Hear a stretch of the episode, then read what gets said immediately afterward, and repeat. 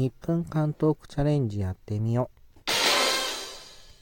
えー、今日3月13日はペヤングソース焼きそばの日なんだそうです。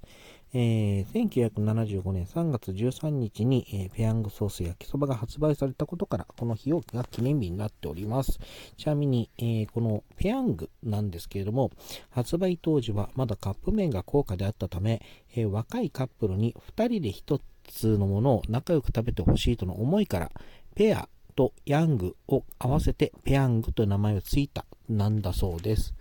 つまり、あれですかね、あの、めちゃくちゃ辛いやつあるじゃないですか。ジエンドですとか、あとペタマックスとかのすんごい量があるじゃないですか。あれを、えー、カップルで食べてほしいと思ってるんですかね、メーカーさんは。と、ちょっとふと思ってしまいました。えー、1分間トークチャレンジでした。